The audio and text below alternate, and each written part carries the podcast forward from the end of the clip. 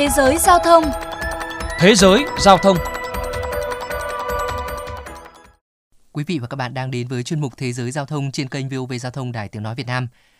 Các bạn thân mến, những năm gần đây, ô tô tự lái đang dần trở thành hiện thực. Một trong những sản phẩm tiên phong là xe tự lái của Tesla. Tuy nhiên mới đây một đoạn video được chia sẻ rộng rãi trên các trang mạng xã hội cho thấy ô tô tự lái của Tesla đã phải bó tay với đường phố và giao thông Việt Nam. Vì sao lại như vậy? Liệu ô tô tự lái có thể khả thi tại Việt Nam hay không?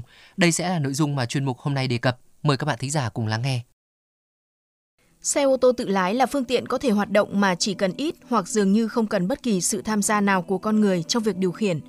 Hiện nay hầu hết các hãng xe lớn trên thế giới như Volvo, Mercedes, Audi hay Tesla đều đang phát triển mẫu xe tự lái của riêng mình.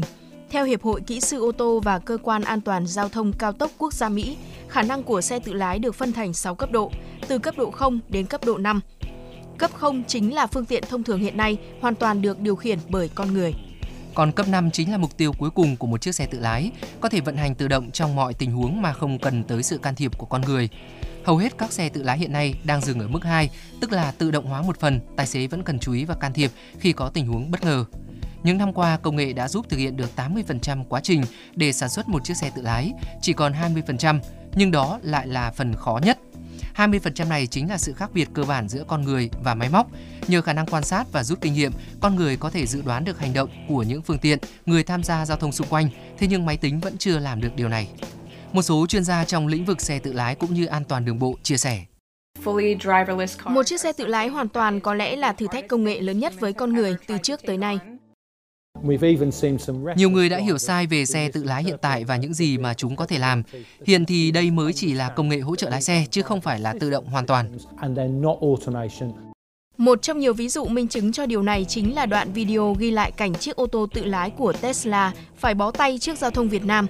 Theo đó, hệ thống tự lái của chiếc xe điện Tesla Model 3, dòng xe phổ biến của hãng, đã bối rối trước hàng chục tín hiệu nhỏ vây quanh xe và ngay lập tức yêu cầu tài xế trực tiếp cầm lái, thậm chí thông báo việc vô hiệu hóa tính năng tự lái.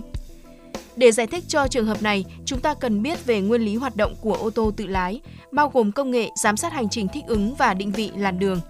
Công nghệ giám sát hành trình thích ứng trang bị một radar tầm xa khoảng 100 m để phát hiện và giữ xe ở khoảng cách an toàn với xe khác. Còn công nghệ định vị làn đường được trang bị rất nhiều camera để quét các làn đường và phát hiện vật thể. Từ đó, máy tính xử lý dữ liệu và điều chỉnh hệ thống lái để giữ cho xe đi đúng làn đường. Vậy trong trường hợp chiếc xe Tesla ở Việt Nam có thể nói rằng có nhiều yếu tố để việc vận hành loại xe này chưa thể thực hiện. Thứ nhất, nhiều đường phố tại Việt Nam vẫn còn thiếu vạch kẻ đường hoặc bị mờ, che lấp sau một thời gian sử dụng. Thứ hai, mật độ lưu thông cao khiến chiếc xe lúng túng vì không tìm ra được khoảng cách an toàn với các phương tiện khác, nhất là xe máy. Thứ ba, vận hành xe tự lái trong tình trạng giao thông Việt Nam vẫn còn hỗn loạn do thiếu đồng bộ sẽ đem đến nhiều nguy cơ mất an toàn giao thông. Nhiều thử nghiệm đã chỉ ra rằng xe tự lái hiện tại chỉ thích hợp nhất khi được chạy trên cao tốc với làn đường thoáng, không chứa ngại vật. Còn việc vận hành trong các đô thị, kể cả với các đô thị hiện đại tiên tiến vẫn còn nhiều vấn đề. Một số người dùng thử nghiệm phiên bản xe tự lái mới nhất của Tesla tại đường phố Oakland, bang California, Mỹ chia sẻ. Có thể nói chiếc xe này cực kỳ cẩn trọng. Nó giảm tốc độ bất cứ khi nào phát hiện người đi bộ qua đường, bất kể việc người đó có cản trở tới lộ trình của chiếc xe hay không. Ngoài ra, một số trường hợp xe vẫn đi sai làn hoặc đơn giản là đầu hàng trước một vài lộ trình phức tạp.